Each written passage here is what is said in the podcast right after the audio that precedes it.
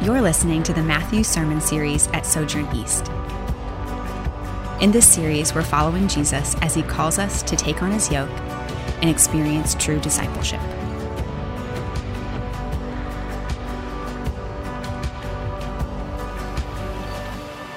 When they had sung a hymn, they went out to the Mount of Olives.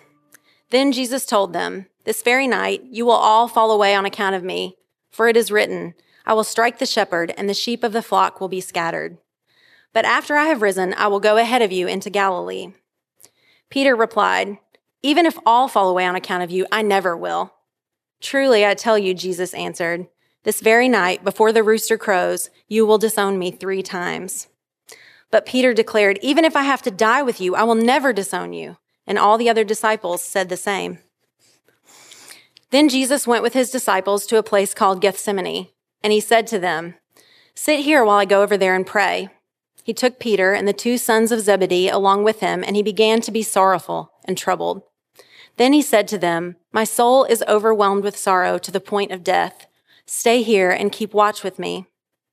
Going a little farther, he fell with his face to the ground and prayed, My Father, if it is possible, may this cup be taken from me. Yet not as I will, but as you will. Then he returned to his disciples and found them sleeping. Couldn't you men keep watch with me for one hour? He asked Peter. Watch and pray so that you will not fall into temptation. The spirit is willing, but the flesh is weak. He went away a second time and prayed, my Father, if it is not possible for this cup to be taken away unless I drink it, may your will be done. When he came back, again he found them sleeping because their eyes were heavy. So he left them and went away once more and prayed the third time, saying the same thing. Then he returned to the disciples and said to them, Are you still sleeping and resting? Look, the hour has come, and the Son of Man is delivered into the hands of sinners. Rise, let us go. Here comes my betrayer. This is the word of the Lord. You may be seated. Well, good morning. It's uh, my privilege this morning to uh, introduce our, our preacher, uh, Pastor Jonah Sage uh, from Sojourn, New Albany. Jonah is the, the lead pastor of our sister Sojourn Church across the river in southern Indiana. And uh, we're very excited to have him to continue our series um, in the book of Matthew. They're also preaching through it as well. And Sojourn, or uh, Jonah is a, he's a great preacher, a great uh, pastor. He's also a good friend. I've, I've known Jonah for almost 20 years. Uh, we became friends together in college, uh, actually planted a church together up in Ohio, and God and his providence brought us to Louisville. Um, over these last several years. And so uh, let's uh, let's invite and welcome Jonah to the pulpit this morning. Thanks, buddy. Well, good morning, Sojourn. Peace be with you. I bring you greetings from the far off land of Indiana. Uh, it is a real privilege to be with you guys for uh, lots of lots of reasons. As Brian mentioned, he and Kevin are some of my oldest friends. Uh, Kevin Jameson was a bit of a Christian celebrity at college. He was the Kevin Jameson. And our friendship started when uh, I was eating lunch, and the Kevin Jameson came up to me and asked if I would read the Bible with him. And I was like, whatever you want, Kev. And, um, and we've been, he's one of my dearest friends ever since. He officiated my wedding. Uh, we've just been in it thicker than blood, as we like to say to one another. And it feels like a real privilege to be where he normally is. And it's a privilege to be with you all. A little fun Sojourn history. When Sojourn New Albany started a little over 10 years ago, for the first several years, we were getting support financial support every week from Sojourn East for about three years. And so I see us as being a jewel in your crown of generosity. Um, our church, I don't know how often you guys think about the other Sojourn Collective churches or how much is in your mind when you hit give on your app or how often you guys, sometimes we joke we call the Ohio River the dividing wall of hostility. Uh, at least people in Indiana, it's a matter of pride that we don't cross the river. I don't know if you guys feel the same way. Uh, But regardless if you guys are thinking about us or are aware of your generosity as a church, it's felt every week by us. Our church wouldn't exist if it wasn't for Sojourn East. And I think there's a meaningful, consequential work going on in Jesus' name over there. And so, on behalf of them, on behalf of our members and elders, I want to say thank you. And I'm grateful for your church. Uh, some of you may be wondering, where is Kevin? What's the deal with Kevin? I, Someone said that to me uh, in between services. They're like, I found Kevin wasn't going to be here this morning. I decided I didn't want to come, but then the Lord told me to come. And now I'm really glad I did. Uh, and maybe you're here like, who is this guy? Why, why is Kevin here? Um, so, right now, Kevin is on his way back from Cincinnati. He's been back and forth from Cincinnati for the last month because his mom's fighting for her life. Uh, and he's trying to manage both worlds down here and up there. And this last week, it was just really important for him to go up and be with his family. And he asked me if I would come and preach for you all. Um, I don't have I don't have words for how much Kevin Jameson means to me um, and the amount of grief uh, that I'm trying to carry with him. And so, if, if it's all right with you all, I'd like to pray for Kevin um, as we start and pray for his mom, Jennifer. So, if you would please uh, join me in prayer. Lord, you are merciful, you are faithful, and we, we know that you love us. Um, we come to you, I come to you this morning pleading for your mercy. Um, to my friend Kevin, his wife Stephanie, their children, I, I pray that they, they would know how much you love them um, as they're facing some of life's hardest decisions and some of life's most difficult circumstances, that you would grant them a greater awareness, grant them power, Lord, to know that Christ dwells in their hearts. May they experience your nearness and in your presence be refreshed and renewed. Grant them hope, uh, both in this life and in the resurrection. Um, grant them hope in your goodness. And I pray for Jennifer, Lord. Would you heal her body? Would you grant her relief from her pain? Um, in her fear. I pray, Lord, that you would, um, you would provide her with a real, a concrete awareness that you are with her, even in that hospital room, and that she would feel how much you love her. And we, we beg you, Lord, to heal her. In your mercy, Father, hear the prayers of your people. We bring them to you in the name of Jesus. Amen. Thank you all for that. Um, I'll be I'll be honest, um, Sojourn East and Sojourn Midtown, so we're part of this big thing called the Sojourn Collective. We've got six churches that are partnering together. And in my mind, I'm not saying this is right, I'm not saying this is good, just being vulnerable with a few hundred strangers. This is the most people I've been in a room with in a year, so you know I'm a little on edge. Um, Sojourn East and Sojourn Midtown kind of feel like varsity Sojourn to me. It's like this is real Sojourn and we're like the kids over in Indiana just trying to figure something out. Uh, and so when I when I've fantasized about getting to preach at Midtown or getting to preach at Sojourn East, I wanted to be able to bring this big revival sermon where everyone's going to be clapping and see how many amens we can get, and then I can rub it in Kevin's face. I got 17 amens, um, and so I'll just be honest. I'm super sad right now. Um, it's been a hard year. Amen. See what I did there? I got my amens. I got my amens. Um, and this passage, I think, is the saddest passage in all of Matthew's gospel. Uh, I'm a pretty emotional guy, generally speaking. If you know me, it doesn't take much for me to cry uh, while we're telling secrets with strangers. Uh, one of the things I do before preaching, sometimes I'll listen to Disney music. Uh, we're a big Disney family, so I was crying listening to songs from Tangled this morning. Um, so you know, I wish I had this real powerful, intense, exciting message, and I come to you really sad and in one of the saddest passages in the entire Bible, I think. Maybe I'll cry, I don't know. Don't be too judgy if I do. Um, it's so heart wrenching to me, you guys. Uh, we preach week by week, and it can create the sense of distance in the story. Uh, but I want to remind you that the events from last week are happening on the same night. So we're still in the same night of the Last Supper. And verse 30, if, if you noticed, as it was read for us, or it's in your Bible, you can read it, it's in your Bible at home. Um, it says that after the Last Supper, they all sang a song together.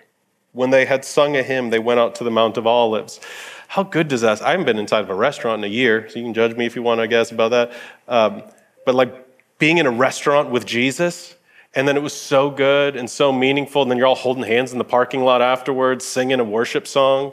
Um, it sounds so magical to me. And yet, that song of praise so quickly gives way to the silence of betrayal and abandonment. And in the same night, they go from singing just a few moments later to silence and sleepy betrayal and abandonment. How often the disciples' singing turns into denial. If, if there's one of several things, I suppose, that the last year has taught me is I preach better than I live. I believe better than I live. Do you know what I mean by that? Um, how, how often do we come to church on Sunday and man, we got drums and we're singing and I see these people and I'll do anything for you, Jesus. And by the time we we've left the parking lot, by the time we're home, we've abandoned him functionally by the way we live. It's so easy to sound right and then betray Christ by the way we live. There's no violence in this text, but there's blood. Uh, there's no soldiers yet, but there's betrayal. There's no physical pain, but there's suffering. And the suffering begins almost as soon as the singing stops. So, as soon as they're done singing, Jesus tells the disciples that he's going to be killed, that the disciples will scatter, and Jesus will be raised. And then he looks at Peter and says, You're going to deny you even know me. But Peter declared, verse 35, Even if I have to die with you, I will never disown you. And all the other disciples said the same. You had those moments. I'd take a bullet for Jesus.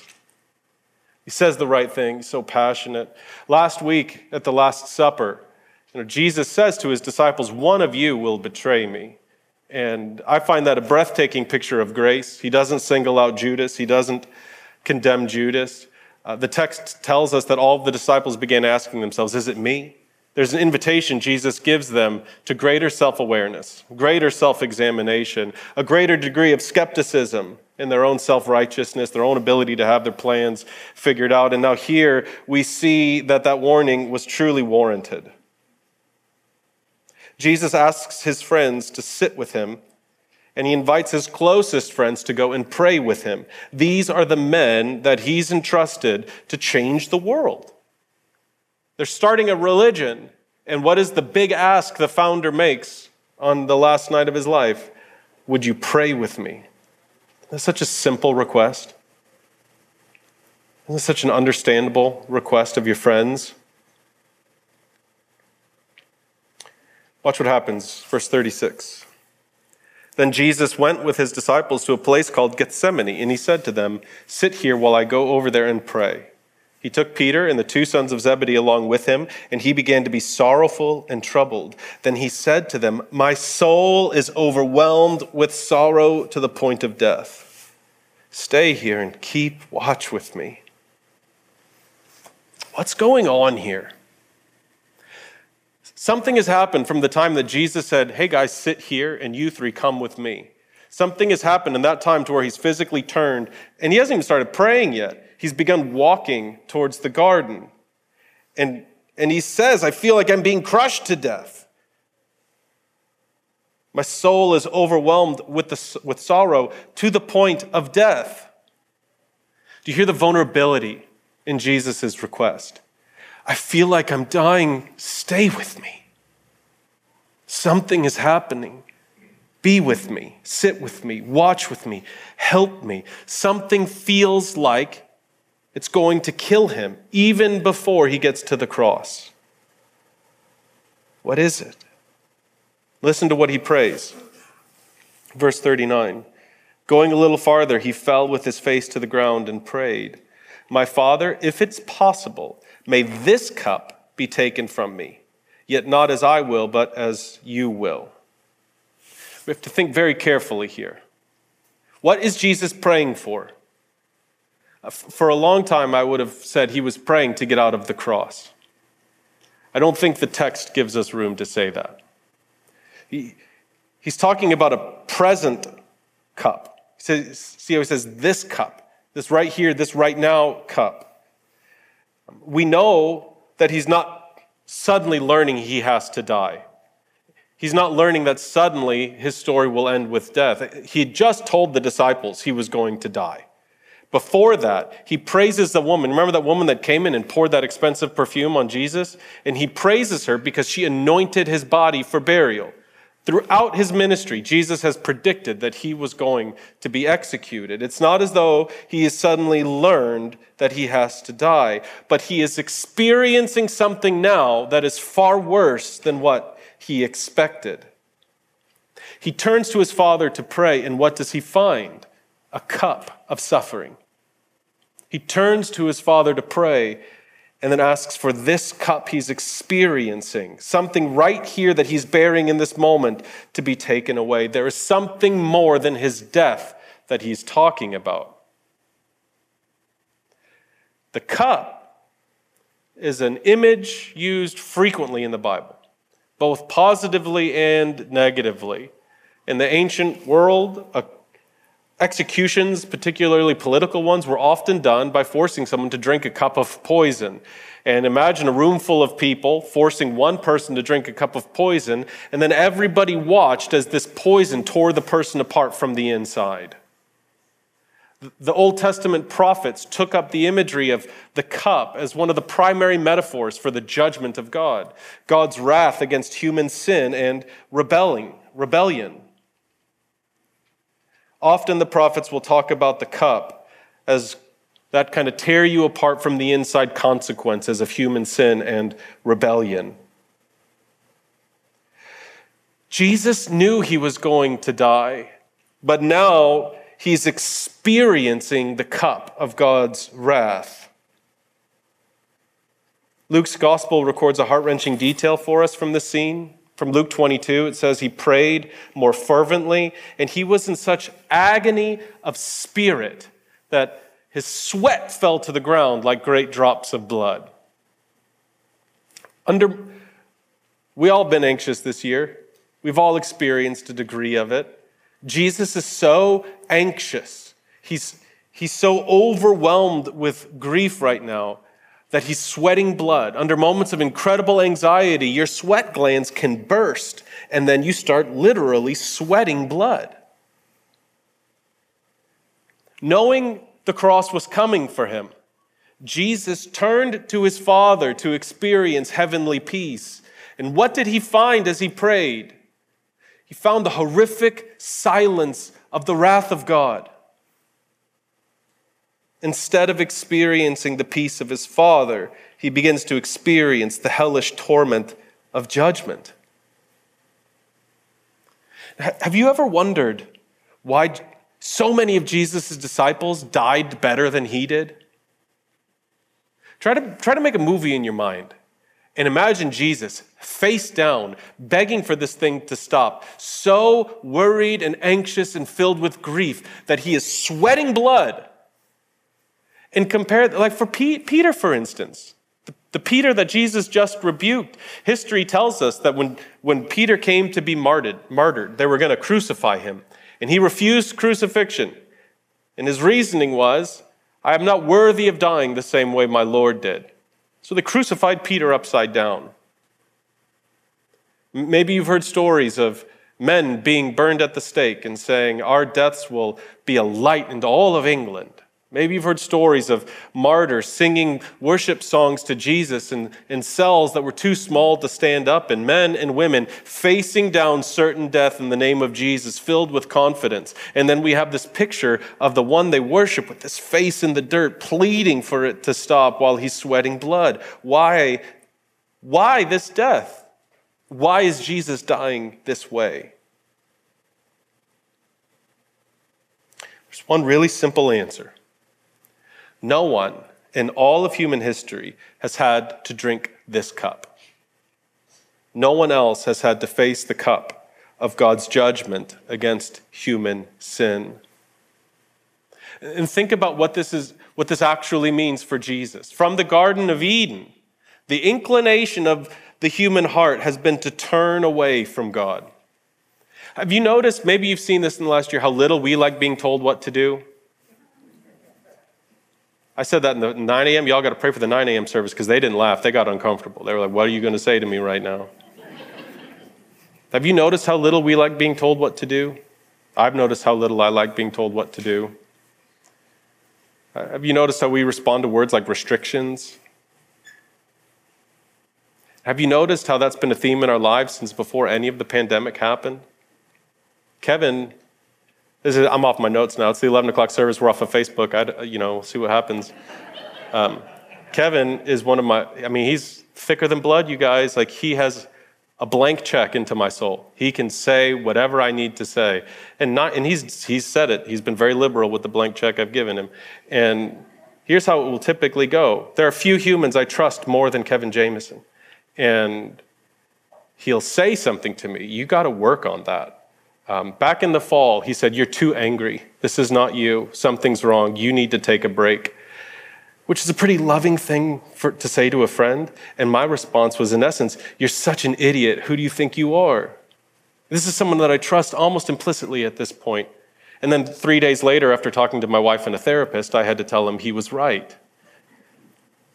Have you seen how often we just don't want to be told what to do? The fundamental sin in the garden was relational breakdown, where we chose to not trust God. The inclination of the human heart has been to turn away from God. We don't want Him telling us what to do. And so often, the judgment of God against sin is simply giving us what we want. You want a life apart from me? You may have it. Paul will describe God's eternal judgment later this way in 2 Thessalonians. He says, They will be punished with eternal destruction, forever separated from the Lord and from his glorious power. What does eternal destruction look like? It looks like being forever separated from the Lord, the source of all life and goodness and pleasure and joy. In the Garden of Gethsemane, Jesus is experiencing the inclination of the human heart since the Garden of Eden. Jesus is experiencing his Father turning his face away. He's experiencing separation from the Lord. He's not sweating blood from anguish of body, but anguish of soul. For Jesus, the experience of God turning away feels like dying. The eternal Son, the second member of the Trinity, in inseparable communion with the Father from eternity past, is experiencing his father turning away. So, what do you do in moments of anxiety? What do you do when you're racked with grief and uncertainty and pain? I imagine most of us do what Jesus does here. We call our friends. You go to the people that you trust. You go to the people that you think love you and are there for you to support you and help you carry through whatever it is you're facing. So that's what Jesus does. Racked with grief and anxiety, he turns to his friends, and look what he finds there. Then he returned to his disciples and found them sleeping. Just pause there for a second. I want you to try to imagine Jesus in your mind. I want you to imagine what his face looks like, covered with sweat and blood, what, it, what his body looks like, overcome with anguish and grief. I want you to try to imagine the tone of his voice as he says this to his closest friends. Couldn't you men keep watch with me for one hour?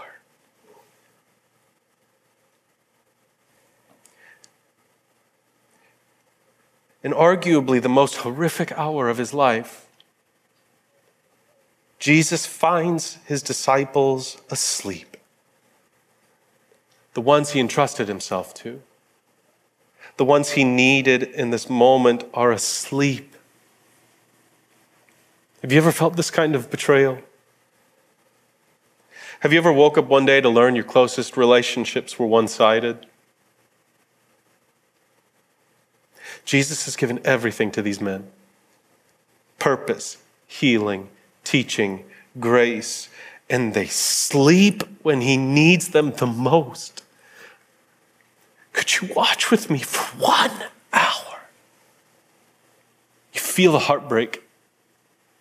You can feel the realization. So he goes back and prays again. Verse 42 He went away a second time and prayed, My Father, if it's not possible for this cup to be taken away unless I drink it, may your will be done. When he came back, he again found them sleeping because their eyes were heavy. Doesn't that just sound so pathetic? Again, the cup. He's experiencing the full weight of sin. He's experiencing the judgment of God, but his friend's eyes were heavy. Can you imagine how lonely and isolating that experience was? Separation from his father, and his friends were just too tired. So, with anguish in his soul, as Isaiah would say, Christ sets his face like flint and he drinks the cup. He will face separation from God the separation that sinful humanity deserved, that the nations deserve, that we deserve. He will face anguish of soul, and soon he will face anguish of body as he carries the full weight of the wrath of God. He will drink the cup to its dregs, and he will do so surrounded by those who could not stay awake, who will soon scatter in denial and fear this night of great forgiveness. This is the same night as the Last Supper. This night of great forgiveness has become now the night of great denial. And there's our Lord with, a, with bloody sweat on his brow, going willingly. The only one who was unworthy to drink the cup he didn't deserve this. He had not turned from his father. He was not a rebel or a lawbreaker. And yet, the innocent one, the Lamb of God, alone, abandoned, and now betrayed, goes to receive the judgment of God in our place. And that, to me, is the saddest hour of the Bible.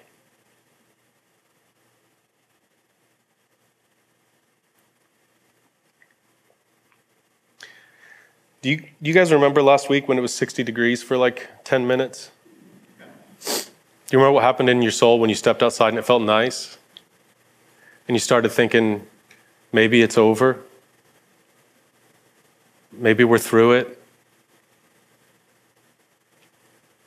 There's a, there's a couple of things happening in the story that feel that way to me.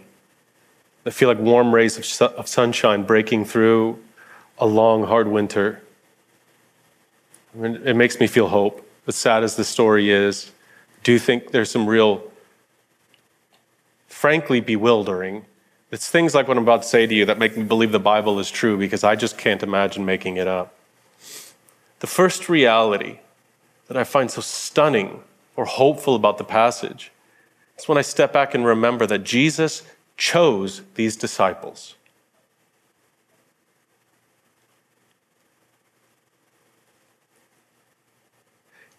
He'll even say to them at one point, You didn't choose me, I chose you. He chose those who would go from singing to sleeping.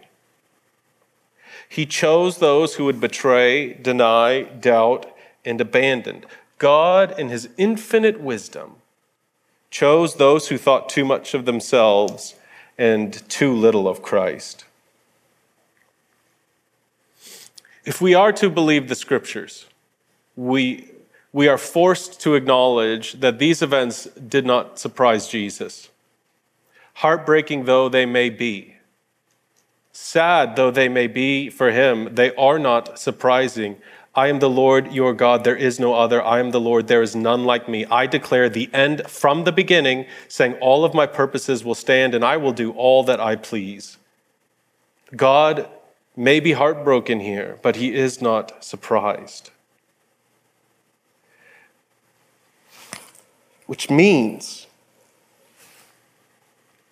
that if he would choose men like this, then it stands to reason that he would choose a man like me. If he would choose people like this, there's a good chance he would choose people like us. The wide open arms of Christ have made room for us. I don't know who, I don't know who most of you people are. I don't know why. I don't know who's a regular attender and who's a member and who's just visiting. Um, at, at New Albany, we often have people that come to church on Sunday to try to make up for Saturday. You know what I mean by that? I'm going to make good on what happened. I'm never going to do it again. God, if you get me, you remember the college prayer? God, if you get me out of this, I'll never do it again. I don't know who you are this morning, but if you're here and you're wondering if God loves you, if you're wondering if he's for you, if you're wondering if there's room for you in this grand story that is Christianity, I beg you not to look at your worthiness. Put it another way, please don't look at your past. Please don't look at the things you've done or the things you've left undone. Do not focus on your failed promises or the nights that you fell asleep when the Lord asked you to stay awake. Do not look there to know if you are worthy of the love of God.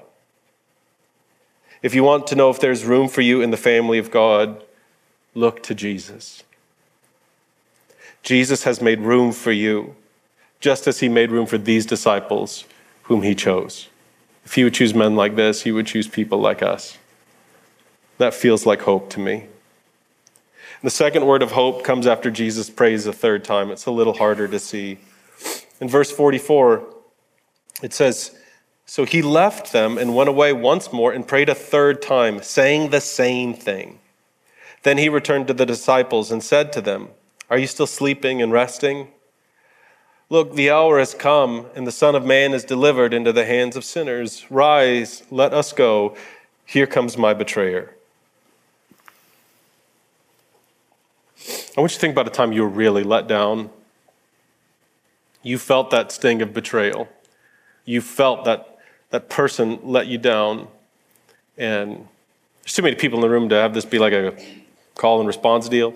Uh, for me, do you remember all the things you thought about saying? I can remember the things I thought about saying. You ever feel like in those conversations you've got two guns loaded and you're just waiting for them to say the wrong thing and you've got the whole thing figured out and you're just going to unload? If you were Jesus here, what kinds of things might you be tempted to say? My mouth would be filled with how dare yous and how could yous. My mouth would be filled with I never want to see you again. How could you do this to me? Can you put the, the slide back up? I want you to see what Jesus says there at the end Rise, let us go. Let us go he looks at his disciples who've abandoned and betrayed, and he uses a plural pronoun. You know what plural means? More than one person. He looks at them, and it's not me and you guys. He looks at them and says, We are still in us.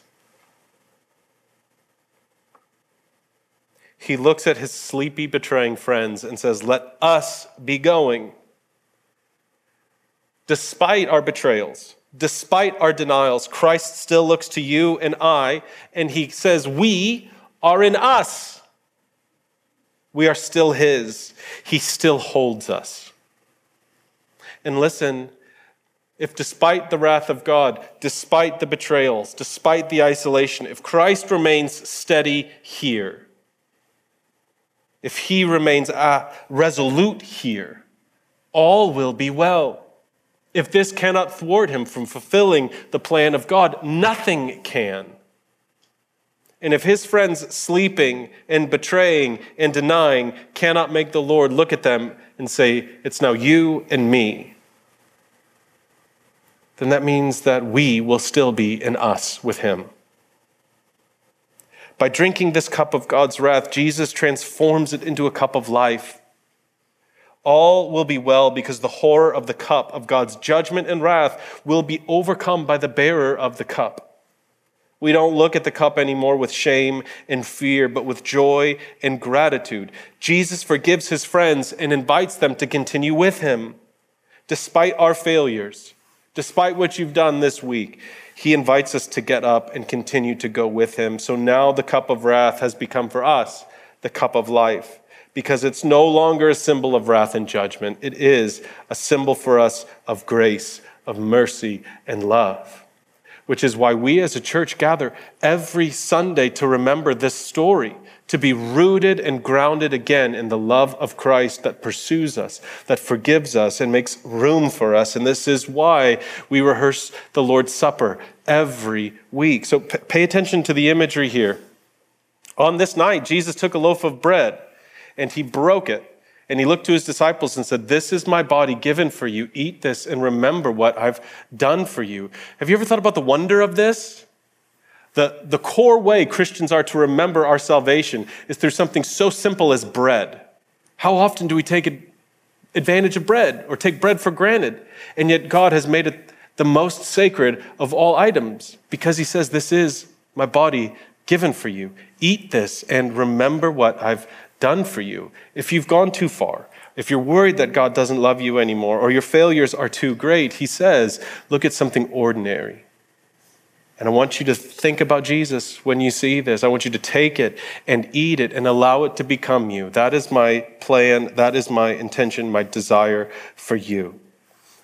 In the same way, when the meal was over, he took a cup of wine and he said, This is the cup of the new covenant, sealed with the shedding of my blood. What does this mean?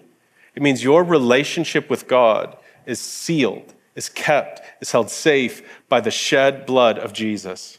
If you're here this morning and you're wondering, does God still love me? Is there still a place for me in the mission of God? You need to ask Has the body of Christ still been broken and has the blood of Christ still been shed? And if the answer to those are yes, then you have your answer. There is room for you in the family of God and in the mission of God. So I invite you to take your cup now. We're going to do this together, church. Open it and take what frankly seems like a piece of styrofoam. So ordinary, nothing remarkable about it, but it is infused with divine significance now. To those who feel far from the Lord, wondering how he feels about you, this is the body of Christ. Take and eat and remember what he's done for you. I invite you to eat it now.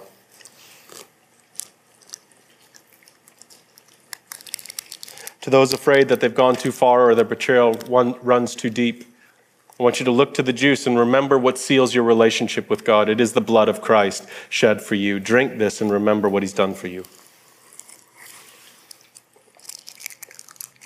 I'll pray for us, and then we will respond as the people of God with singing, and then we will leave here to live lives of faith.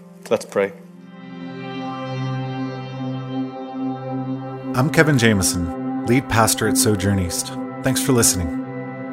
For more sermons, info about our church, and ways you can support the ministry of Sojourn East, visit sojournchurch.com/east.